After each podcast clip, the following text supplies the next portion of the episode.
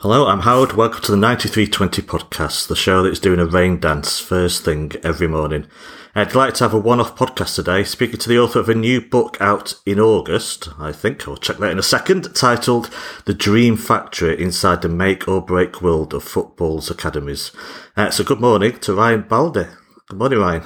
Morning, Howard. How's it going? Yeah, not bad, not bad. I said, this is nothing personal against you, but the sooner we end this podcast, the sooner I can open the window again. So if I start speaking really quickly, then I apologise for that. So, but yeah, the, the English way to moan when it's sunny and moan when it's raining. So, but I'm okay. How are you doing Yeah. anyway?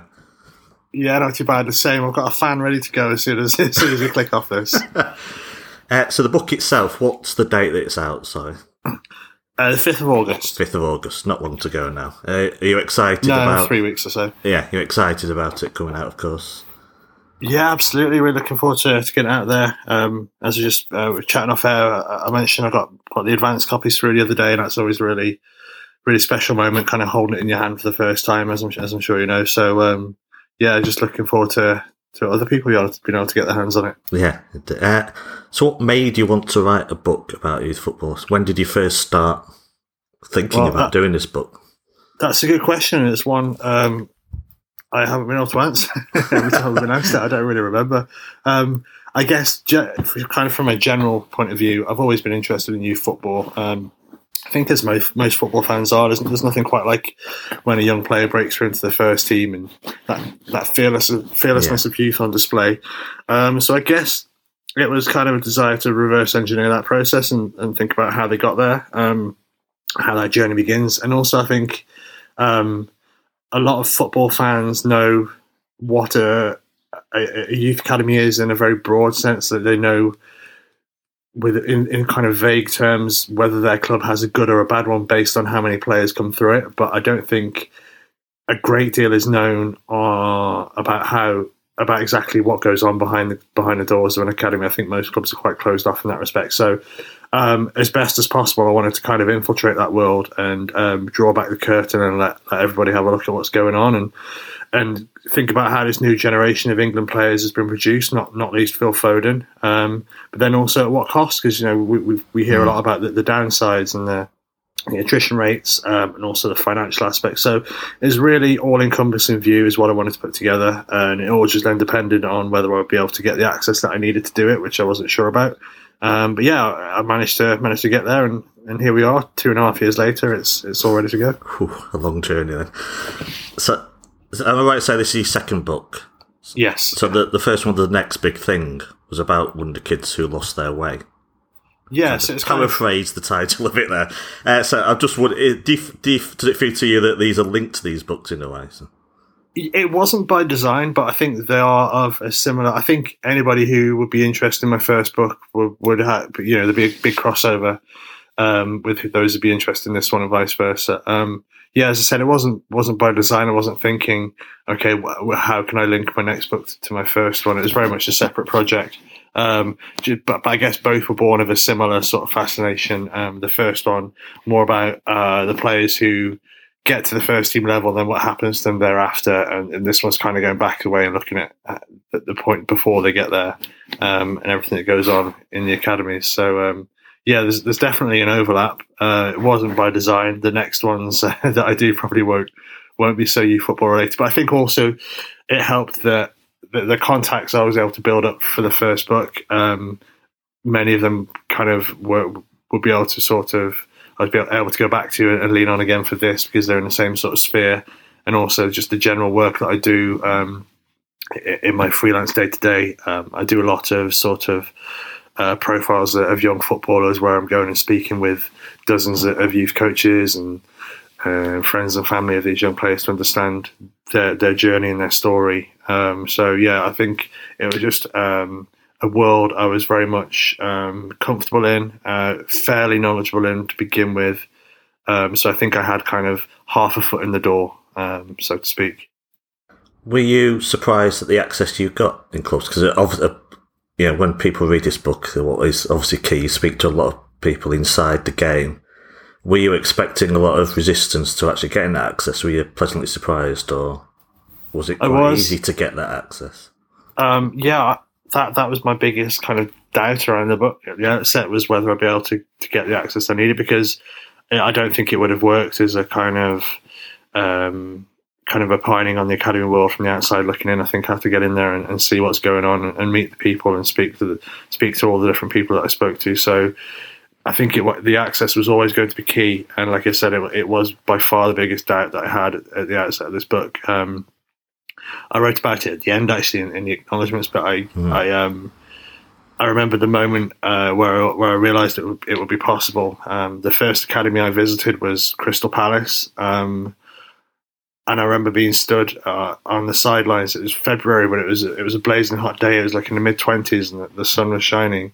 And I remember watching the um, the groundsman amble by on a ride on lawnmower, and I was watching the under 18s train, and my notepad taking notes on it all, and I kind of did sort of take pause and think, okay, right, I'm in now. Here we are.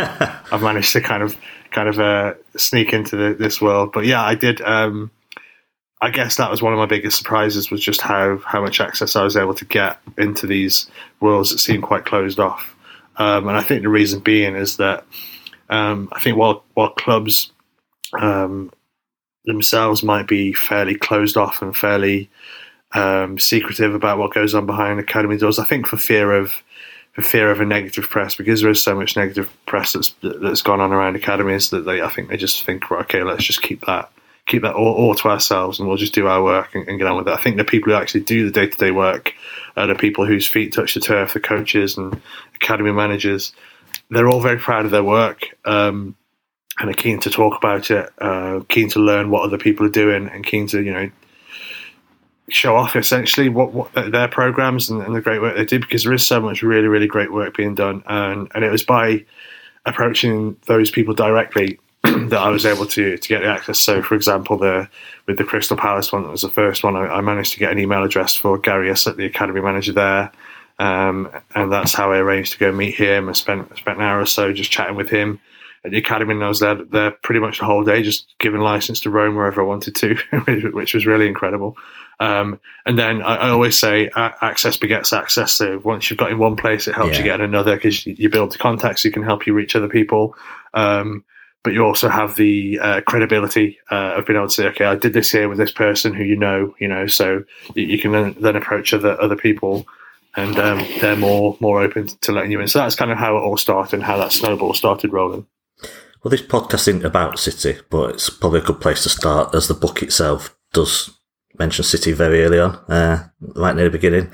Uh, but I'm not going to dedicate this to you. You'll t- uh, talk about City. I want to obviously talk about the wider uh, aspect of youth football. Uh, but you did speak to Gareth Taylor, who at the time was the under 18s manager until last year. Uh, tell me how that went. And I ask about the access as well, because, you know, I occasionally ask the odd employee if they want to come on a podcast, and it seems like they have to go through lawyers to even come on. So it's impressive the access you get. I know City aren't the norm in that respect. They are. They do seem very closed off to me. But you managed to speak to Gareth Taylor as uh, the under 18s manager. Uh, how how how was that experience going to City and seeing that academy and speaking to Gareth? Yeah, it was great. Gareth Gareth was brilliant. Um, I actually met with him outside of the academy first, and uh, we I think we just met in a coffee shop near where he lived and had a couple of hours with him, just chatting about City, about his own journey, uh, and then about, of course, some of the players he's worked with, not least Foden and, and Jadon Sancho. Um, and then I was also able to go to the academy for the um, the Youth Cup final that year. So I think it was 2019 where they played Liverpool. Um, and that's how I was able to go and have a look around at, at, at the academy facility, um, the CFA. And lost, um, didn't they? Yes, lost on penalties. oh, well. Yeah, yeah. We'll move on from that. Yeah. so, um, but no, it's also interesting. Even though they lost, um, I wrote about it in the book. So the, the, very first chapter of the book, as you mentioned, City are very prominent very early on. The first chapter I used it as kind of a table setter uh, for the rest of the book was to explore City and everything that they've done with their academy, all the finances that have been pumped in, and, and all the work that's been done there versus and kind of juxtaposed it with with Bury's plight because I went to visit Bury as well, who were before they went bust were stationed at City's old training uh, base in in Carrington. Um, so it was a real eye opener as to the haves and the have-nots because um, uh, from the moment I pulled onto the car park at, at Bury's training ground, which used to belong to City, I, I noticed that um, on the big facade at the front, the word Bury, Bury FC, uh, Football Club rather, was missing a C and B from club because it had fallen off and not been replaced. And you can still see where the signage had been taken down from City. So you can see the outline of the City crest. You can see the outline of the words Abu Dhabi on there because um, it just had never had a lick of paint since the, since the day City left. Um, and it was really interesting to compare the two, how they operated, how City, you know, have, have all the money and the facilities and what that means to them and how that enables them to do the work they do and produce the players they produce um, and then how Bury combat that or did combat that before they went bust with you know with having very little um, finances and, and, and what that meant for them. So yeah, City very prominent early on. A lot of talk about um, about Foden and Sancho and, and how how their development process works. Um, and yeah, and the, the, chat with Gareth was great. Um, he was really open. Um, I don't think um, actually, yeah, I, I, approached Gareth similar, similarly to how I approached Gary. So I went directly to him rather than going through the club. Um, but it was only after speaking to him, I kind of, um, uh, what, what's the old phrase? It's easier to ask for forgiveness than it is to ask for permission or something like that. So um, he had to kind of get a retrospective okay from the city people, and they did say, "Well, okay, you've got that now, but we probably would have said no if you'd have come to us first. Yeah. so yeah, that kind of uh, gave gave you a bit of insight into, into how closed off it can be. So I went directly to Gareth and was able to speak with him for a good couple of hours. I had a great chat around around everything there, and uh, yeah, he's he's a really smart guy. Um, as you can see now, the success he's had uh, and the promotion the promotion he had to the City women's team. Um, he's done some really good work. Worked with some really, you know, been quite key to the development of some some very uh, important players for City and players who've gone on to do very well elsewhere. So yeah, it's great to get his insight. Did, did speaking to Gareth and others, of course, did it surprise you what their job entails? So I get the feeling from the book that we think uh, a youth manager is very different to being a senior manager. I mean, even a senior manager, you have to be a psychologist, man management, you know, have to put an arm around some. And but I think for me, I, you know, I always get the impression that that's just exacerbated at youth level. That you're you're basically an all-in-one person and a lot more than a manager. Is it fair to say that that his role is really just guidance and yeah, looking after basically youngsters as much as anything? Yeah, and that's the way it, it should be. I think that's one of the things I was most surprised about, and also quite heartened to learn is that so many of the, the coaches I spoke to, and the academy managers, and as I said, the people doing the day to day work, are really cognizant of just uh, what what a great responsibility they hold to the young people um, entrusted to them, because uh, that's what they are. They're young people, they're children for the most part, um, and they're very aware of that. So while there is um, a need to instill discipline, and there are a lot of X's and O's coaching going on to development them as footballers, there's also an appreciation that these are still these are developing young people as well, and that the the vast majority of them aren't going to go on and have a career in a game, let alone at the, the, club they're currently at. So it's about making sure the experience that they have in the academy is enriching, um, that they go away not feeling like um, a portion of their life has been dedicated to football for, for nothing in the end. So I think that's something that's still really big gaps in in the games. Um, the game's welfare and, and, and aftercare offerings, even though they have improved, there's still a long way to go in that. But I think um, the work the coaches do on a on a day to day basis and, and the aftercare. Like I wrote about in the book how Gareth mentioned that he um, keeps in touch.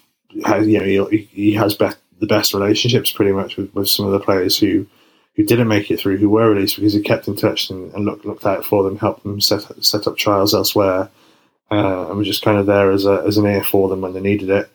Um, and that that was reflected across a lot of clubs with the coaches I spoke with, even though as I mentioned, the the actual governing bodies and, and the clubs themselves um, are often found lacking in, in that kind of aftercare and, uh, and, and the duty of care element. Um, so yeah, that that was something that is is a big part of, of the youth coach's role, um, as it should be. I think um, it, it, might surprise a lot of people who get into the game wanting to be a coach, wanting to work with young people and develop them as footballers. Um, and I think it is a learning curve for a lot of coaches to, to realise um, you know that these are young people. They all come from different backgrounds. That you can't. Uh, the old sort of sergeant major approach probably doesn't work anymore, nor should it. So it's it, that's been a real development as far as I could tell from from the coaches I spoke with, and, and certainly something Gareth was was very aware of. Uh, I'm sure we're going to come back to that duty care in a bit on this podcast, but just quickly, I assume he was pretty effusive about Phil Foden. and perhaps Yeah. Jadon Sancho as well. To be fair, So- Yeah, for sure. No, he was. They were. Um, they were obviously the two standout talents of the under 16s group that he had. That then went on to become. I think he might have worked with both under 18s as well. I I'm not sure exactly how the, the timelines overlap, but yeah, he did work with them um, for an extended period of, of two or three years. Um, yeah, he, he couldn't speak more more highly it. I actually spoke with Gareth fairly recently again. Um, for oh, actually, yeah, I, I did a piece on Jadon Sancho um, for for the BBC probably a couple of years ago, just looking looking at his background, looking at who he is, and uh, and um, what separates him as a talent, and what what um, stands out as about him as a person. And I spoke with Gareth again about that about Jadon, and he was saying that there was a lot of misconception around Jadon at the time about him being indisciplined and, and lazy or whatever the, the tags might have been at the time. And that you know that he said that couldn't have been further from the truth. Um, and then again, just a, a few weeks ago, I was speaking with a lot of people at City for for a, a, an in-depth profile of Phil Foden that I did for World Soccer Magazine. And again, it was it was the same sort of stories that are in the book about how Phil um, Foden is just very dedicated from from day one. He did everything that was asked of him. Um, he seemed, you know, if anyone was going to make it to where he is now, it, it was going to be him. He was on this kind of predestined path, being the local boy, the the the guiding light in the academy for all the players that came after him. Um, and now he's used as an example. You know, so Gareth was saying that the players that, that he coached after Phil had moved on, he was saying, you know, look, Phil Foden did this, so you know, it worked for him. It, it would work for you too. It was he was able to get buy-in from from the players that came after Foden. Um, it was also interesting as well to hear him talk about how, um, and this ties in with with the real sort of um, the real what what's really in vogue with with coaching in, in this country within academies. It seems at the moment. Um, a lot of the top clubs now are adopting what, what they're calling an individual focused approach, where rather than trying to create good teams at youth levels, they're, they're disregarding or at least de-emphasizing results um, in favor of focusing intently on the individual needs of each person within the team. So, uh, as that related to Foden, Gareth laid out for me that um, sometimes he would say it might be to the detriment of the team to play Phil in central midfield uh, Mm. at certain age groups because he was so small. Um, he was so kind of behind the curve physically. They might have had a big game where uh, the other had really physical players, and, and it would have been a safer bet to put Foden out wide on the wing, or even just put him on the bench for that game. But he um, he knew that playing him uh, was the right thing to do, and he knew that he had to play in central midfield to be able to see the pictures that they wanted him to see. That that was the the way he described it to me. So that was interesting to, to kind of understand how was was uh, tested in certain ways and um, stretched, as they call it, uh, in the game to stretch his capabilities and, and, and challenge him in new ways because the game did kind of come so easy to him that that he would be put in scenarios that he had to figure out, and it was almost a trial by fire in certain respects. Um, so yeah, that that was really interesting how it related specifically to, to Foden's development. Uh, I, don't, I think you mentioned it, but I mean, it, it is quite clear that the academy at City is a money making machine. Even if its original intention, I can't remember who spoke about it originally. It might be Brian Marwood or someone, you know, about bringing players through. And Foden's an anomaly in that respect, but it has made the academy a lot of money. It pays for itself. There's two ways to look at it. It pays for to you know make big signings, or it should be bringing youth through. Uh, obviously, opinions differ. Were City an anomaly for you in that respect, or did you see it with a lot of the big clubs that academies are becoming a little more than a way to make money for to make you know for ready-made big name signings, or Yeah. City quite an exception in that regard? No, it's the same everywhere. Um, there might be a slight difference in how each um, each need is prioritized. That was something I asked every every academy manager I spoke with. I asked them to kind of rank the the uh, priorities of their of their academy, whether it's bringing three players to the first team, whether it's producing players for sale, or or whatever else it might be. Um, but both both those things are are kind of monitored and targeted at pretty much everywhere you'll go. Um, academies, a lot of money is spent on them, um, depending on, on the, the level of academy a club runs. There's, there's associated cost of, of millions of pounds each year, um, and I think there's a real desire for, for clubs to for their academies to be self-sustaining. Um, City certainly is. City's, um, I think, goes beyond that. It's, it's also a profit-making venture, as you mentioned. They, they've sold more than I, I, don't have the figures in front of me, but I wrote about it in the book. Um, there was a period of time uh, of eighteen months or so where they raised, I think, over hundred million pound through mm. sales of players who either hadn't played at all for the first team or barely scratched the surface of first team football and be sold on elsewhere, the likes of Brahim Diaz or Angus Gunn, whoever it, whoever it might be.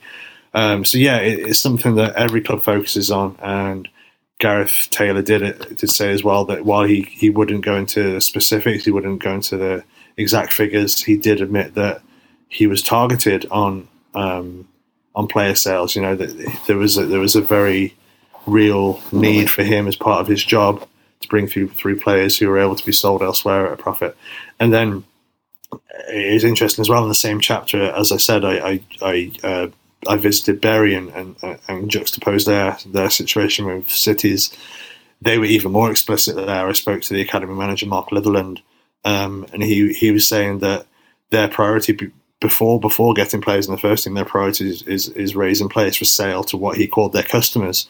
Uh, he referred to Championship and Premiership clubs as mm. as their Premier League clubs as their customers, um, and it was really interesting to learn that at sort of eleven or twelve years of age, Bury would sort of uh, categorize their best prospects as being the, the players they would develop for sale and then their sort of B level prospects would be the ones who might then go on to get in their first team. So it was a, it was a different priority there. I think at City they still would want the be all and end all of their academy would be to get players into the first team. They have, as I'm sure you know, the the bridge that goes over over the road between the uh, academy stadium and the Etihad uh, it has a practical use, of course, to, to aid foot, foot traffic uh, across across that busy road between the two stadiums. But it also is a pretty clear, pretty on the nose metaphor for what they want their academy to be that bridge to the first team.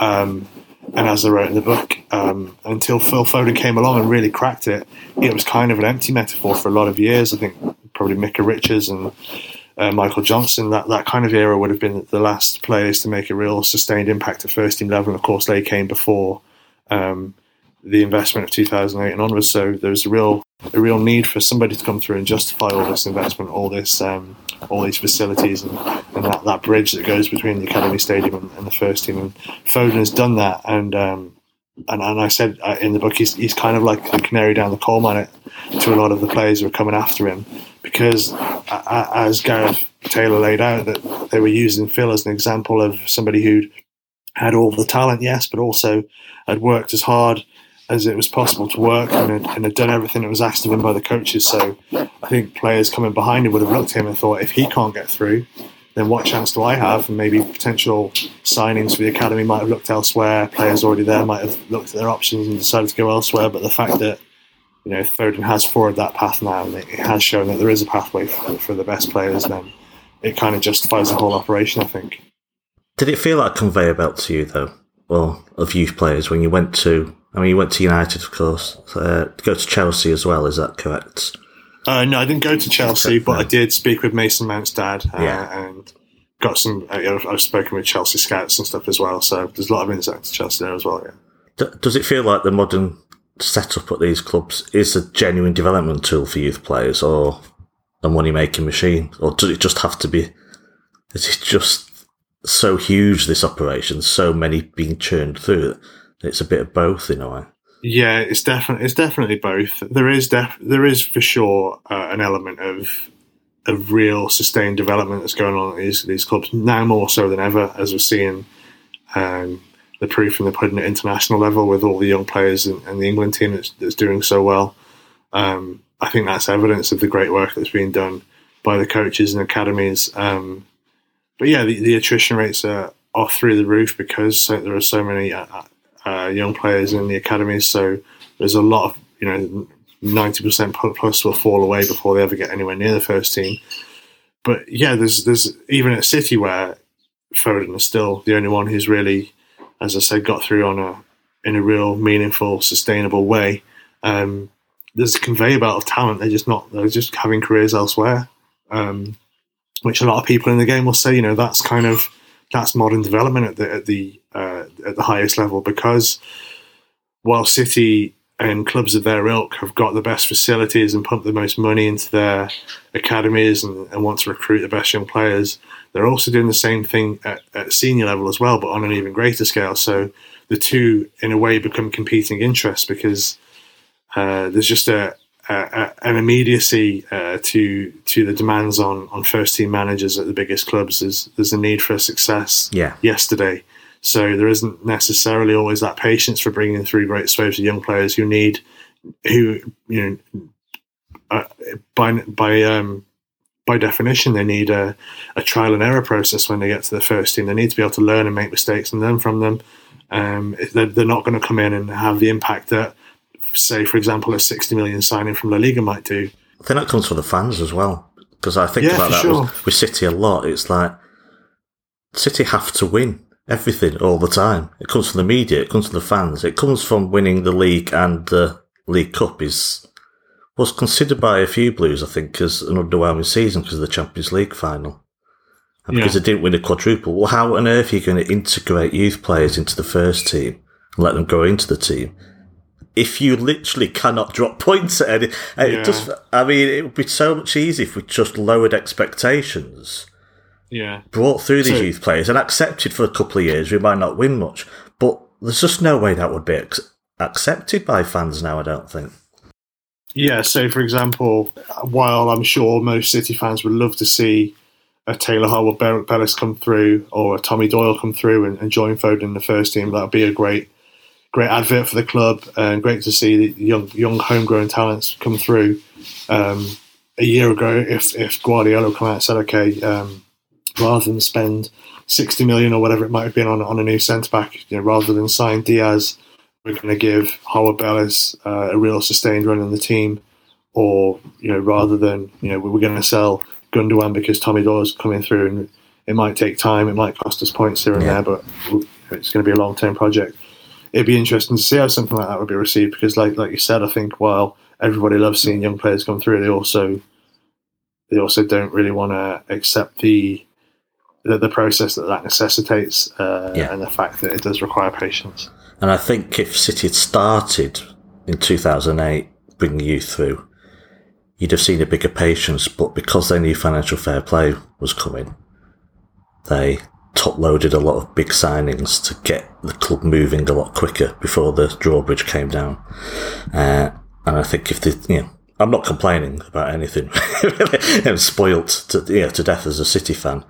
But if they'd introduced the youth all the way, there'd been a slightly different level of patience, I think. But they're at the point now where they just must win everything. It's just, yeah, uh, which is a shame. And But I guess Phil Foden does show that if you are really good enough, you know, a lot that have been picked up just weren't good enough at the end of the day and haven't gone on to conquer the world. But hopefully Phil Foden shows that there is a chance uh, but it it must put some youth players off knowing that it is harder to get through. So it's understandable why someone like Jadon Sancho will go to Germany knowing he'll be straight in the team. Yeah, it's kind of a catch twenty two, isn't it? Because you go yeah. to City, you get the benefit of the best possible coaching, the best possible facilities, um, but also it, with the awareness that the pathway there is, is narrower than it would be elsewhere. Probably as narrow as anywhere, just because City are as good as any team in the world. You know, to get into that team, you have to be one of the the very best in the world in your position. So it's just unlikely you, you could have the the 50 best young players in the world, but how many of them within a year or two are going to be good enough to play? You know, are going to be one of the best two or three players in the world in their position, which is essentially what you need to be to, to hold down a place at City. So it's, yeah, it's just it's really difficult. And like I said, I think it's because City is so trained on success um, at first team level as well, as is the case elsewhere. Um, you know, that's why Chelsea, I think, didn't get too many players through. It's why I think probably the Barcelona production line hasn't been what it what it used to be. Um, it, you know, to, to get the likes of Iniesta and uh, and Messi through when they did, um, it coincided with a bit of a, a slump that that you know the, that kind of the back end of the Rijkaard era where things went down is when expectations might have been lowered a little bit, and there was, there was that desire to try something different. So those players came through. Whereas hmm. City are, are, kind of a juggernaut, um, driven towards constant success every, every year. You, you know, uh, uh, like you said, win, winning the league.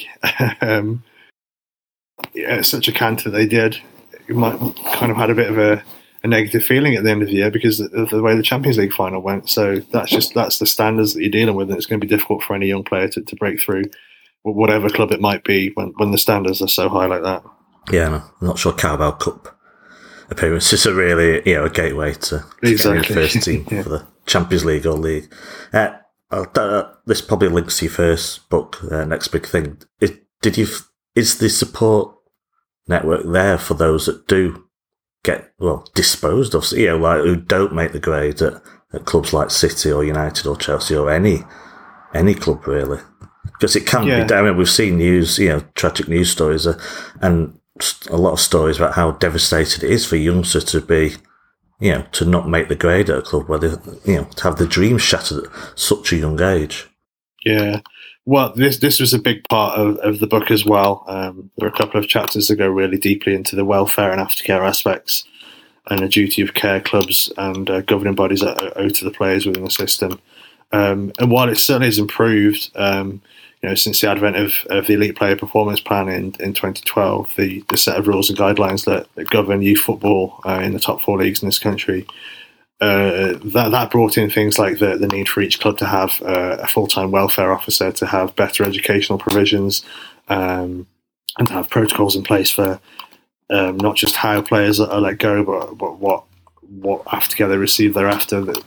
Those are all things that have come in and, and improved the the landscape what I found from the people I spoke with, so I spoke to people within governing bodies, within, you know, I spoke to the EFL's head of youth, um, David Weatherall. I spoke with people at clubs. I spoke with people outside the game.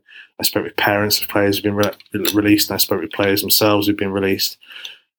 My um, overall view on it, coming away from all that, is that while things have improved, it seems that the game itself, the governing bodies and, and the people, um, the decision makers at clubs and the policy shapers, they believe they're a lot closer to cracking the issue of, of welfare and aftercare than the experiences of the people I spoke to would suggest. There's there's there's a much bigger gap between where uh, where the people who've been through it and experienced it think the the aftercare and welfare offering is versus what the the game itself thinks its aftercare is. It thinks it's a lot more adequate than than uh, what it really is, is. Is what I found. Um, so, for example, uh, as I said, I spoke with players who've been released. Um, I, I looked at uh, players who'd been released at the younger ages. So th- there was a boy who was training with. He, he was seven years old when he was released. Um, the, the, chapter is called "Dear Parent Guardian," and the reason I, I named it that is because I was uh, the the parent of this player that I spoke uh, uh, that, that, I'm speaking about here was able to. Um, to give me the email that he was sent by the club that released him. Uh, as I said, he was seven uh, that that still um, clubs aren't allowed to sign young players to exclusive contracts until they reach under, under nines level until they get to eight years old. So he was still able to train with other clubs. Uh, so he was actually training with four Premier League Category One clubs in London at the time. Um, he'd been with one in particular since he was four years old. So pretty much half his life he'd been with this one club. Um, he broke his leg when he was uh, around six, playing for one of the other clubs. And, and it was just when he got back to fitness that he went back to the original club uh, was training with them, and he he was he was let go within a couple of weeks of getting back to fitness and training without any prior warning, without any prior indication that, that he had fallen behind the curve developmentally. And the email that he received, his parents received, that, that they were able to pass on to me and I re- reproduced in the book, was just really impersonal. Um, and I called it Dear Parent Guardian because at the top of the email is it was one of those sort of boilerplate uh, emails where you, you, you click and fill the name of the recipient, which they just hadn't bothered to do, so they left it as brackets dear slash parent dear parent slash guardian. Um, and, and, at no point did it mention the boy by name. At no point did it mention the parent by name. It was all just very vague um, uh, of platitudes about thanking them for allowing allowing their boy to, to play with their this club's development centre. And they said well they don't offer specific feedback for children at that age. They you ordinarily players are released could do with working on X, Y, and Z. Um, and it's just really impersonal. So I looked at that whole aspect of how players are released, how that's dealt with.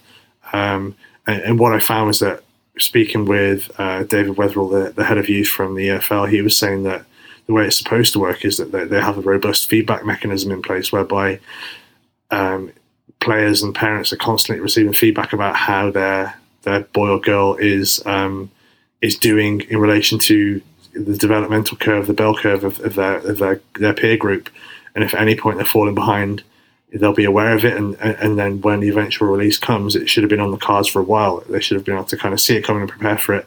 But that's just not the experience of the people I spoke to. They said it often does kind of come out of the blue with, with no prior warning, and that's when it's really devastating to the to the kids. And then I then I went and looked at it at slightly older age groups and how when you're with the players who still want to try and try and make a, a career in the game once they're released from, from club uh, the trial processes that they go on and how that in itself can be quite devastating. So I spoke with Marvin Sordell, um, the former England under 21 and, and Premier League player, um, about his experience going to the uh, the exit trials, as they're called, which is like a, a mass uh, trial event for released players. It's been likened to a sort of cattle market where any player released from a Premier League or EFL academy has the option to go to these trial events that are usually held at either a non-league ground or at, or in the grounds of somewhere like Loughborough Academy, uh, Loughborough University, um, and there'll be a hundred or so scouts from different clubs all up and down the leagues on the sidelines, and these boys are thrown together into makeshift teams, playing with players they have no sort of prior relationship yeah. or on-field chemistry with, often asked to play out, out of position, and they might have a, a 20, 30 minute run out. Um, in which to impress the, the scouts on the sidelines, and that itself is quite a pressure environment. Um, even though that's seen as something that like a positive that the game offers, that you know we give we give that opportunity to young players.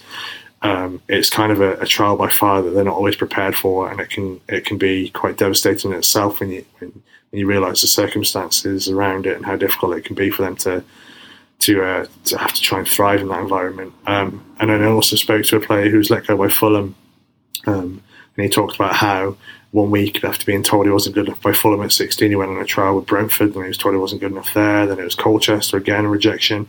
Before he knew it, he'd had four or five or six unsuccessful trials in the space of a few weeks and he found himself playing in, in the eighth or ninth tier semi professionally just to kind of keep his toe in the game. And, and the, the, title of that chapter is How Much Rejection Can You Face? And that uh, how many times can you face rejection? And that's because that, that those are his words to me. Kind of his rhetorical, exasperated question is how many times can can you face rejection mm. when you're at such a young and vulnerable age? That that, that kind of compounding rejection, that that the, the knockback after knockback after knockback is, is where um, players can really suffer and become vulnerable. Um, that's certainly what I found, and again, something the game doesn't seem to be pre- be prepared to deal with. Um, and as it relates to City, again, to kind of bring it back to, to my experiences of learning about City's operations, they do have, you know, a, a pretty strong welfare team and, and aftercare aspect. But um, I spoke with a guy called Paul Mitten, who was a former a youth player at Man United in the 90s, was part of the class of 93, so he came just after the famous uh, class of Beckham and Button, Scholes and the Nevilles and all of those. Um, he went through it himself. He was he was released quite unceremoniously, then faced you know the years of rejection, fell out of love with the game, and really struggled for a few years. He's now a personal trainer, um, and he he has worked with a coach at United to put together a program called Revive in the northwest, where he works with players who have been let go by United, City, Liverpool. Um, they come to him um, and because he's a personal trainer, he can get them fit, he can get them into shape, he can give them football coaching because of his background in the game. Uh, he also works with people who can offer counselling for players who feel they need that. And he has the contacts to, to set up trials for players who want to try and stay in the game. He's put together this really great program that he's seen seen really works because what, what he feels is one of the biggest issues is that when these players are released from academies and they go on this process of trial after trial, they're just not fit enough to be able to do that and to be able to show their best best selves. So, you know, because players who've been let go uh, tend to be the ones who've been on the on the outskirts of the team and not they're not they're not fully match fit because they haven't played enough. Um, so he gets them into shape and, and, and, really helps them sort of mentally and physically to get back uh, in, into a position where they can they can thrive and, and if they want to really make a fist of a career in the game that they're in a better position to do that. He is of the opinion that that's the kind of service clubs should be offering anyway. Um, he was saying to me that you know it's not just a phone call. It's all well and good having a welfare team who are going to give the players a phone call every month to check how they're doing. But when a young young lad gets a phone call from somebody he has no prior relationship with, yeah. asking him how he's doing, he's just going to say, "Yeah, I'm all right." he's not going to he's not going to open up. There's not especially, that prior relationship, especially over the phone as well. Exactly, exactly. It's kind of it's, it's, it goes back to the whole sort of impersonal approach to to welfare and aftercare that the game has. And, and and Paul Mitten, he's he said to me he met with with City and it, he's he's met with governing bodies, tried to get you know what he'd like to see is essentially his approach replicated by by the governing bodies at different places throughout the country. So every boy released from an academy or every girl has the chance to to to do something like the program he's put together, but he's faced nothing but closed doors. And City were one of the clubs he met with, and um, he said he told them, you know, the way things are going, it's not going to be long here before one of the one of the players you release is going to go away and, and, and, and kill himself. And lo and behold, a few months later, you had the tragic story of Jeremy Wisten, which which is just obviously is just utterly heartbreaking for, for that to happen over football. And it just seems that things like that, tragedies like that, uh, and that's you know that's not the only example. It's happened with other clubs, with other players, um, other other scenarios. You know, falling into back in you know players who come from underprivileged backgrounds falling falling into bad circles when they leave the game. Um, I liken it often to uh, soldiers when they leave the army. You know that they they have their whole routine stripped away from them, and it can be difficult for them to cope with with uh, everyday life again. Um, that's kind of what these young boys are going through, and it seems that the support, while it has improved, is still it's still too much of kind of a, an en masse approach because the numbers in the game are so high, and it's still very impersonal. It's just it's not it's not quite adequate at this time. I know you mentioned in the book about I mean City had an under five elite group, which they Yeah. defended. I think saying it's not yeah, it's not players signed up. It's just a training at the club. It's no commitment. They could do play for other clubs as well. Uh, Bayern Munich themselves have limited. Is it was it twelve? Did you say I think so. I think it's it's, it's eleven or twelve. I Eleven think, or twelve? Yeah. they won't sign a player until that age. So the the question is: Are clubs just taking kids on far too young? I think so. And- what was really interesting for me to learn was that a lot of the the coaches, almost almost to a, to a person, the coaches and the academy managers I spoke with, would agree that they're taking players too young. Um, I mean, of course, it's out of their hands. They're not the policy shapers. They're just the people um, doing, you know, like I said, the day to day work on the training grounds and dealing with these players.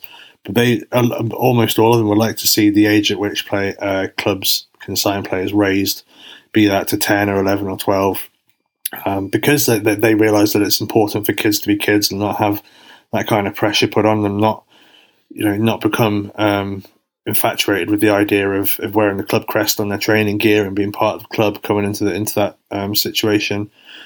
Um, so yeah, I think clubs uh, are signing players too young, um, but the, but the issue is that you know Bayern were able to do what they did because they occupy a very privileged position within German football. They Yeah. are the kingpin. They sit at the top of the mountain, and no one's no one's close to them. They know that they can say, okay, we're not going to sign any players below, below the age of twelve, whatever it might be, um, because they know full well that even if that means they miss out on the best talent, they might miss out on the next. I don't know Joshua Kimmich or or the next um, Toni Kroos, whoever it might be, who might and then go and sign for Leverkusen or Dortmund or uh, Ingolstadt or uh, or whoever Mainz. Um, they know that down the line they're just going to go and sign them anyway if they really want them. If, if they turn out to be good enough, they'll go and get them because that's you know their model for the last decade has been on cannibalising German football and, and taking the best talent. There's a hierarchy, all you know, in, in every league, isn't there? After all, Jadon Exactly. Sancho was a, a Watford player, but Yeah, yeah, exactly. yeah, It's then City take him, and then someone takes him yeah, off City. It's like But, it is yeah. a churn. the reason the reason that um, uh, it doesn't work, it doesn't have the same sort of dynamic in England, is because there are at least six clubs who sit at the top of the food chain here Yeah. who are all competing Yeah. with each other. So while they might all agree that it's best to to not sign players so young, the the one team who would continue to do so would stand to benefit the most because they'd hoover up the, the best talent and then they'd have them on their books and, and you know so City might say okay we're gonna not sign anyone from twelve if they see the next Kevin De Bruyne go to to uh, Man United at the age of nine, um, they know that they're probably they're not going to have the easy path to buy and have to go and re-sign that player down the line. So this what I've called in the book the the arms race for talent. It perpetuates because of that that level of competition.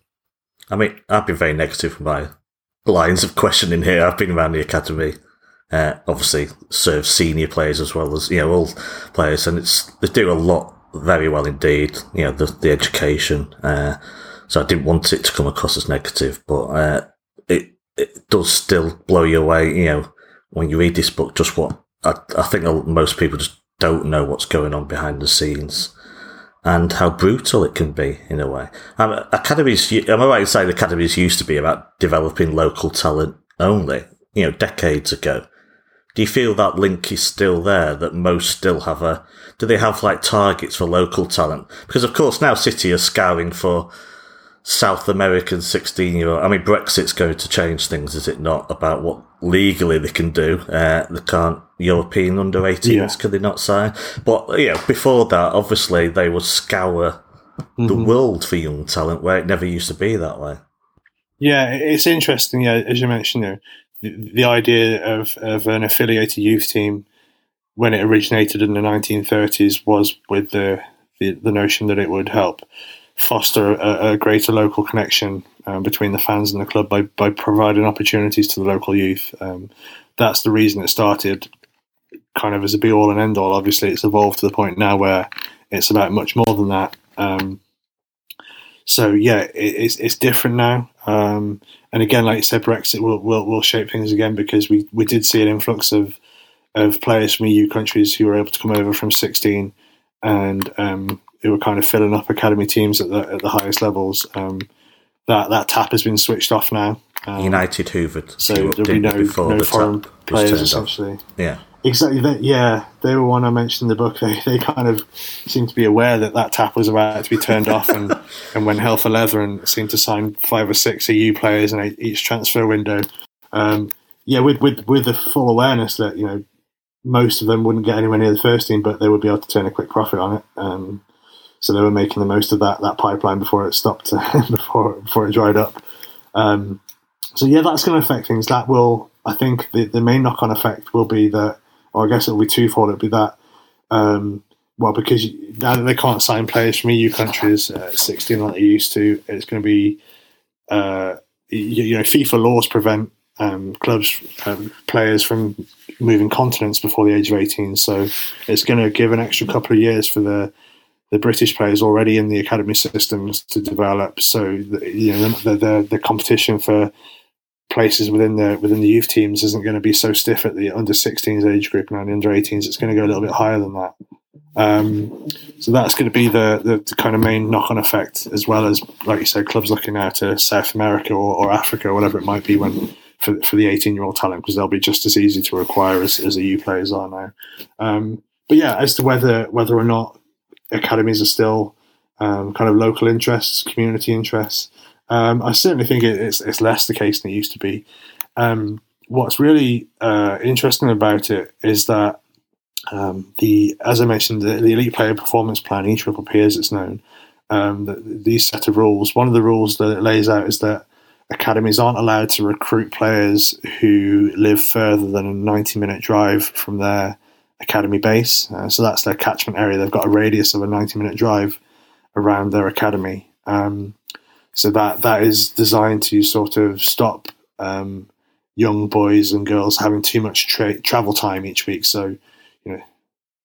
Uh, so yeah, that that's kind of the, the, reason it's brought in as a as a welfare element to stop kids having to spend too much time. Uh, I mean, ninety minutes is still too much anyway, isn't it? Really, when you think about it. But that's what's in place now. But but if you're a Category One academy, um, which means yeah, EPPP um, has an audit process. Each academy is regularly audited based on its uh, its offering, its facilities, its staffing levels, its budget, um, and given a, a category uh, distinction. So category one being the highest, which is your cities, your Uniteds. There are about there are around twenty five, I think, category one academies at the moment um, with Leeds and Crystal Palace um, being among the, the newer ones to, to, to, join that group. And it goes all the way down to Category 4. If you're a Category 1 academy, one of the benefits you are given is that you're allowed to recruit nationally from the age of 14. So you are not bound to the, the 90 minute catchment area from uh, the under 14s level and up. Whereas for everyone else, that you, can't recruit at that age until they're six, uh, can't recruit nationally until 16. So um, it's it's interesting that it's seen as kind of a perk to be able to recruit nationally um, at, a younger age for, the best academies. Um, I think the reason they do that is because they they figure that the uh, the welfare element uh, of of the the amount of travel or the necessity of having to move house uh, and maybe live in, in digs or with, with, house parents at the age of 14 is outweighed by the exposure these players would have to the, the top level facilities and the prospects it would then give them. Um, so that is kind of a step away from a very sort of local approach. But but Middlesbrough were one of the clubs that I spoke with, um, uh, that I went to and visited, and spent time with their academy manager, their assistant academy manager there. They are a club who are still very much in tune to the uh, the local community and, and, the and the Middlesbrough fans, and they they see their academy um, as very much a you know as being a tool for opportunities for the local youth. They they prioritise local local recruitment and development. Um, they still see it as a way of staying connected to the, the fans and to their to their, their location. Um, Crystal Palace are another one I went to see because they're based in South London, which is a, a, hotbed of football talent comparable to anything in the world. It's kind of on a level with the Paris suburbs of the amount of talented young footballers that come from this small patch of land in, in South London. It's quite incredible, and you know they're, they're able to tap into that, um, being being as part of that, being being where they're based and being local to that. So so local recruitment for them is huge too. So there are clubs out there who still do feel like that that local connection is something to be to be guarded and, and ring fenced and looked after and something that is important. But I think um, some of the bigger sort of uh, talent factors, as you might want to call them, um, don't necessarily, you know, they'll say they, they, don't discriminate. They'll take the talent from wherever, wherever they can get it because, you know, you, you like to say it's either a money making venture or it's with, with the idea of getting the best players through to the first team wherever they come from. Yeah, the drive for success in a way. Yeah, with the bigger clubs. I watched the interesting uh, three part series on the BBC last three Mondays about the the Olympic success uh, from the dark days of the Atlanta Olympics and the drive for success. And that asks the same question at what cost? Yeah, uh, was all this success that culminated in the London Olympics? I think Victoria Pendleton, especially, looks at a gold medal with very, well, gold medals with very mixed emotions because it was such a brutal conveyor belt towards success. Uh, I'm not saying football is exactly the same, but the, the same question always arises at what cost. But I think, as you make clear in the book, uh, duty care and standards are f- still far, far higher than the old days of bullying and, of course, the sex abuse stories that have come out since then. Uh, the duty care is, of course, still much higher than it used to be decades ago, even if it can be a very brutal business. That's fair to say, is it? Yeah, I think so. Um, yeah, it's definitely it has improved. That's for sure. It, again, it's something I looked looked into in the book. I looked at. Uh, I spoke with a, a, guy who was at Aston Villa. Um, was a victim of bullying there. They had quite a, a culture of, of, bullying among the coaches that, that, came out in recent years. I spoke with a survivor of abuse from the sexual abuse scandal that, that's come out recently to kind of trace back, you know, what the dark old days were like and, and how it's changed now and all the great work that's being done because there's so much great work. And again, it's mostly by the coaches, as I mentioned, and the academy managers, people doing the day to day work um, and being so aware of, of the development of, of, young people over over over footballers. Um, and that's something that's been a vast improvement to my mind, and something that I was really encouraged to learn about. Um, that's one, been one of my biggest takeaways is just how how much good work is being done by good people. Um, but yeah, th- there are still gaps, and I think what is most alarming is just the just the sheer numbers, the vastness of it. This this system that's taken in uh, twelve thousand just on the boys' side, and this is just as it relates to, to players who are signed to exclusive contracts in the academy. So from the under nines age group and up, there are around twelve thousand boys in the academy system. Um, and I spoke with the journalist David Conn, who's done a lot of great work in this area, um, and he said, if we accept that this is a system that takes in 12,000 boys, and we accept that 90 plus percent of them, even in the most conservative estimates, don't get through, then we've got to look at it from the opposite perspective. These aren't dream factories, these academies, they're crushing of dream factories. That's their primary product. Their primary product is boys who are sold a dream and who are then let go rather unceremoniously. So much more focus has got to be placed on on the welfare aspect of the duty of care of preparing the the boys um, and the girls and the girls side for that rejection and making sure that the the the the, um, the experience they have in the academies is enriching beyond the, the purely football element. And, and and and we've got to do more to make sure that the blow when it comes isn't isn't crushing as, as it can be. Um, so yeah he had a really interesting perspective on if, it. if you take that many on you're going to have to reject a huge proportion of them. There's it's the only answer. Not to, you know the rejection comes right at the beginning by being more selective, and but I guess that's not the system doesn't work as well for the clubs that is rather than the players. If Yeah, they take on it? fewer players, they want that churn, don't they? Again, it's that arms race for talent. Again, it's Yeah. it's what's perpetuating it. Not wanting to miss out. You looked at the uh, the women's game as well. Did you see a very different situation there? The women's game obviously growing hugely at the moment. Is it a completely different world in how that works, or do you see similarities? Yeah, what, what I was really fascinated by with the women's game is that it seems to be, from from a youth perspective, seems to be in a position that the, the, the men's and boys game was maybe a decade or so ago, whereby it's, it's it seems to be at a crossroads where it's either going to plow on in a direction that the, that the boys game went went, or it's going to learn from the mistakes of the boys game and, and and offer something slightly different and slightly more wholesome. Um, because at the moment it, it is a, a more kind of wholesome place to be. Uh, women's football in general, there's a, there's a greater connection between fans and players, and the numbers are lower in, in terms of the, the girls coming through the system. Um, but, but at the same time, the, the budget just isn't there. Uh, there's a lack of regulation, which is preventing clubs from investing um, in youth development as, as they do on the boys' side. So yeah, it's kind of it's it's ripe for revolution, and it's going to be interesting to see which direction it goes. So, I, I spent an evening with with Liverpool's uh, women's academy director uh, Julie Grundy. I also met with Arsenal's uh, women's academy director um, James Honeyman, and they just had some really interesting perspectives about where the game is, where it's come. Because of course, you know, women's football was effectively banned in this country for for 50 Yeah. years up until the 70s, and it's been kind of playing catch up ever since. But now, with the advent of the of the Super League, the influx of, of money and attention that, that's been brought there, it's not a million miles away to, to the the introduction of the Premier League in the early 90s and the knock on effects that, that that had down the line for for youth football.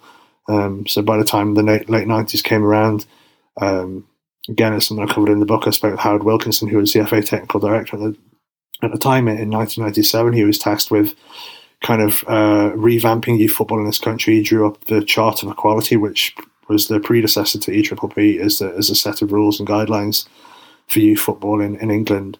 And he pretty much drew up the blueprint for the modern academy system. And he saw the way the finances were going in the game and that the clubs were now more financially powerful than the governing body. So he decided to hand power back to the clubs to set up these academies and, and to take responsibility for the development of young players. Whereas before, schools football had been the predominant force in youth development, and clubs weren't able to sign a player to exclusive terms until they were 14 when they would sign a schoolboy contract. Um, that completely flipped where, where now you know clubs are the predominant force in, in youth development and they have players from eight years old and up and it created this kind of mass system that we see now so girls football isn't quite there yet. They, they have um, rather than academies they're called re- regional talent centres. They're still overseen by the FA there are around 30 of them in the country either run by clubs or by local FAs and um, of course there are, there are, there's a disparity between the levels of funding that each are able to offer. Um, there's a big gap in scouting in, in girls football because so many academies are based out, you know, in kind of um, leafy suburban areas. They're not in inner cities, and there's there's no budget at any of these clubs for a proper scouting program like there is for men's football, where they'll send hundreds of scouts out each week to go and view the best young players in the country and find and go and find them. The best girls players have to go and find the academies. Have to go to open trials. So it, it relies on them being able to, to travel to these um, academies. You know for example in london there's, there's no top level regional talent centre within the city limits it's all it's, they're all outside the m25 effectively um, so it's difficult for the, the uh, an, an underprivileged inner city girl to find her way to to a top level academy for an open trial so they just get missed there's a big gap. Um, it was something Nikita Parris, the England forward, talked about. You know, inner city girls are getting completely missed by the system because there's no scouting at all, and because they don't have access to to these these academies. So that's that's a real real gap. Um, and one of the issues is as well, one of the reasons EPPP has been so controversial, particularly in the eyes of the smaller clubs, is that it has what, what is what's called a fixed compensation system, whereby every player in the system who's signed from the under nines level up is given a value, um, and that is quite an unsavoury notion to, to think of a, a nine, an eight and nine year old having a price tag on their head. Um, the, the reason that, that that is done is to uh, try and guard against tribunal processes between players who want to change clubs and, and, clubs trying to sign a player and not being able to agree a fee. Now the fee is there, everyone knows it, and it's set out beforehand. So if a club wants to buy a player, they have to just meet that fee. Um, smaller clubs feel it undervalues their best talent, and they feel it allows the top clubs to stockpile and to cherry pick. That's why it's controversial. But interestingly, in speaking with Arsenal's academy manager James Honeyman, he said that women's football would love something like that, and the fact that they don't have anything like that is what's holding them back in a way. Because at the moment, it's kind of the wild west. There's, there's no obligation for one club to compensate another for signing one of their players. There's a complete freedom of movement, which, which you might say is a good thing for the players themselves, because if you know if they don't like the situation they're in, they can go to another club. But what it leads to is um, clubs feeling like they, they're not protected enough to be able to to invest in the development of their female uh, academies because they could spend four or five years developing the next best female player for just out of the blue for one of their rivals to come and pick her away, and there's there's no recourse to any kind of compensation. So so at the moment they're just not investing to the same levels that they are in the men's games. So there's no scouting system, and there's you know the levels of facilities aren't always the same. The levels of coaching and full time roles in the academies aren't the same. So that's what's holding it back. And that, like I said, is is is kind of the next stage of its its evolution and it's going to be interesting to see whether some of the the, the women's game can learn from the mistakes that the men's game has made. Uh, unfortunately, time is defeating us. But there's one last thing that did surprise me in the book: is scout the scouts themselves. You talked to now. Obviously, I took great joy in reading about the incompetence of Ed Woodward uh, as a City fan, uh, but I was surprised at the disillusionment of some, I'd say old school, but long-serving scouts at how the game has changed as well, and their job has changed. Uh, did it surprise you how you know that? Basically, I think if I'm right in saying what they said, you know, there's a move away to stats and you know performance and real analysis, which obviously has a place in the sport. But they kind of lost that system of just using your eyes and knowing a good player and you know judging it on them. And just the system itself is so huge that they're just losing out on players a lot. And yeah, I just said I was surprised by the disillusionment of a lot of scouts who seem to be usurped by uh, a new crowd of analysts and and so on, a new breed, and how the game's changed for them for the worse. Yeah, for sure. It's, it's a really interesting world. Um, and, and the, the, scouts I spoke to, um, of course, as you mentioned, I spoke to uh, Man United's former, um, I think it was head of youth recruitment was his title. I spoke with a scouting coordinator from Chelsea. I spoke with the Liverpool scout um, the general feeling is that um, yeah, they are their their expertise is undervalued um, in the modern game now. Um, so their their ability to, to spot a player, which um, is something that is is a craft that they've honed over decades of trudging turf, uh, trudging the sidelines up and down the country, watching young players and. Their, their skill is to not only be able to assess a player's current level of ability, but also they've got to be able to see into the future and think about what that player could become. Um, and it's quite you know it's quite a skilled uh, skill position to, to have and and like I said, it comes from what comes from vast experience. But now that experience they feel has been undervalued because more and more scouts I think are finding their recommendations being ignored. So I spoke with the, the Chelsea scout who said he recommended Dele Alli at a young age when he was at MK Dons. He would have been a really easy signing for Chelsea, but they never bothered uh, following up on it at all and he, he went to Spurs at 18 and, and did what he did. Um, talked about how, uh, with the Man United scout, how he recommended likes of um, the Ajax boys, um, Frenkie de Jong, um, Donny van de Beek, who they've since, since signed, um, and Matthijs de Ligt, all, all at really young ages, um, but was ignored. Um, and, and, how they feel there's a, a, a drive towards um, a remote recruitment um, model where, where you're looking at stats and things for the for the higher level players, and a lot of it's done on laptops, a long way away from the actual pitches that these games are taking place on.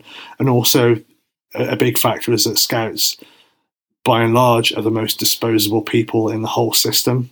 Um, most of them uh, do this on a on a part time part time basis. They're not, you know, they have they have day jobs. Um, they're just paid. Uh, a small kind of retainer for their services, and then on top of that, they might get a mileage rate based on how far they travel to watch a game. Um, so they're just very easily disposed of um, when, when time comes to either cut costs or to move in a different direction. Um, so yeah, a lot is known obviously about the disposability of the players themselves, but scouts are, are equally or more so disposable. It seems within the system. Um, I, uh, the the um, the guy who was a former Chelsea scouting coordinator I spoke with also worked in the same position for Arsenal for a few years after he left Chelsea. Um, his name's Martin Taylor. Someone I've come to know quite well. He, he told me um, actually when we met, I went and met him down in London. He just a few weeks before that been let go by Arsenal was going through a whole sort of tribunal process um, uh, contesting his dismissal because he was he was told he was being let go for cost cutting reasons that the, the, the, budget wasn't being there. Arsenal had just been had just missed out on Champions League I think for a second year in a row, so they're tightening their belt. So he was he was a victim of that. But then a couple of weeks later, they went and spent seventy-two million on Nicolas Pepe. so it just shows, you know, it, yeah, yeah, it's, it's just, that's just kind of the world that, that they operate in and how how valued they, they, they are. Yeah, sacking Gunnersaurus and getting Willian on 300 grand a week or whatever. Yeah. It's like dichotomy there. So, so yeah, just finally then, we, when you finish the book, you've put it all together. Were you surprised by what you found by talking to people? Did it leave you disillusioned at all? Or do you, do you just think, well, the system has its pluses, its minuses, and it is what it is? And the key question, I think, is if you were all powerful, what would you change so the, the system as it stands? Yes, I think uh, to the first part of your question, um, elements of it surprised me. The, the biggest surprises were probably positive ones, though. Um, I think there's a lot of reason for hope. So, as I said, there are a lot of really good people doing great work. Um, that's what I was most encouraged by, and those are the personalities I think who shine through brightest in the book. Um, it's certainly not an overridingly no- negative book. It's just it's a warts and all picture of the of the academy system. So the good is right there with the bad and everything in between. Um, so yeah, one of the biggest surprises was just learning learning the, the, the vastness of, of, of, the good work being done, which was really encouraging. Um, of course, there are there are huge downsides to it, and there's a long way to go. And I still, even though all these great players are being produced now um, at a really sort of sustainable level, there's a real pipeline of talent at so many clubs that's feeding into this great England team we've seen now, and it, it's not only helping develop the players we've seen on the pitch, but also it's really helping foster the the switched on attitudes, and the social awareness that, uh, that, we see in these these young players as well, which is incredibly encouraging. I think it's one of the biggest reasons why so many people reconnected with the England team this summer. I certainly found that myself was just rooting for this group of boy young young men who um, are just a bunch of good eggs, and I think while their parents deserve credit for that, the the players themselves deserve credit for that. I think a lot of what is going on in academies now as well has played into that, and there's a big element of that in the book that I, I looked at Marcus Rashford in particular and how what United were doing there um, helped foster his kind of social conscience, his sense of social responsibility, and his, his altruism and charitable, charitable uh, side of his personality. And that's happening at academies all up and down the country, and it's really encouraging. Um, so those were some of the biggest surprises on, on, a, in a very positive way. In terms of what I was change, um, it'll be what we spoke about. I think there are too many players in the system, and I think that's the biggest issue it has. Um, that's why the attrition rates are so high. So I don't know what the, the, the perfect answer is. Um, I know clubs like Brentford and Huddersfield and others have disbanded their academy and adopted a B team model whereby they only recruit players from the ages of 16 and up to play for their B team. And they believe that every player they recruit has a genuine chance of making it into their first team. So they're stepping away from the system and they think they, they their model now is one that doesn't necessitate the level of heartbreak that the, that the, the, uh, the conventional system does. But by the same token, they are also still reliant on other people training those players up until they reach the age of 16. So they're going to sign them from elsewhere or they'll pick them up when they're released. These aren't players coming off the street at 16 they're signing. So if everybody does what Brentford did, then the system kind of collapses because nobody's getting formal training until they're 16 and you won't produce the same level of players. So there has to be some kind of middle ground. Um, I would love to see players signed at, at, older ages rather than under nines and up. Um, or perhaps only be able to sign to some kind of informal contract where they, they don't train quite as often with the club or or whereby they, they play for affiliated grassroots teams for, for, for longer rather than being um, you know, having that club crest on their shirt at such a young age and all that that can lead to. So I don't know what the exact answer is. I'm not sure there is a golden bullet to, to, to solve it all. But my biggest objection to the system in its current state is just the sheer numbers. Um, so that would be what I would change. Hmm but it has do you think the system has produced this England team in a way? It has produced it has produced the talent, so to speak. Yeah, Obviously, we're not talking about just English players anyway, but you know, if we look at the English side of things, then yeah, I think worked so. in that respect. Yeah. everything, the, the way the system is developed, uh, way practices, best practices have developed, been updated over the last 20 years or so since the academy system was formulated in the late 90s. It's all been a, a direction of travel, I think, that's trended towards the point at now where it's not just, uh, you know, the, the golden generation of the mid noughties was was really just six or seven very, very good players who happened to come through at the same time. I think now we're, we're producing a quality of player um, at a consistent rate that uh, we, we haven't seen before, and I think it is largely a result of, of these of, of how um, the coaches themselves doing the work have developed and and, and learned from elsewhere and, and put together something that works for, for, for English football for English players, and we're seeing the fruits of that now. And yet Chelsea was still rejected Raheem Sterling because he was too small. Exactly, there you go. Yeah, maybe that's the Well, lesson they learned there. Every club lets some players slip through, so Yeah. uh, Chelsea quite a few. Right, that's brilliant. I could talk for a lot longer, but unfortunately, I really do need to open a window now because it's, uh, I think it's gone past eighty degrees a long time ago. Uh, Ryan, that was fascinating stuff. Thanks for coming on and talking about your book.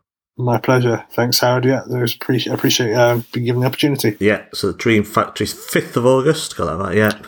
Uh, That's it. it's brilliant. I read a brilliant read, so I really recommend it to everyone who's listening to this. And why not check out the previous book as well, whilst you're at it.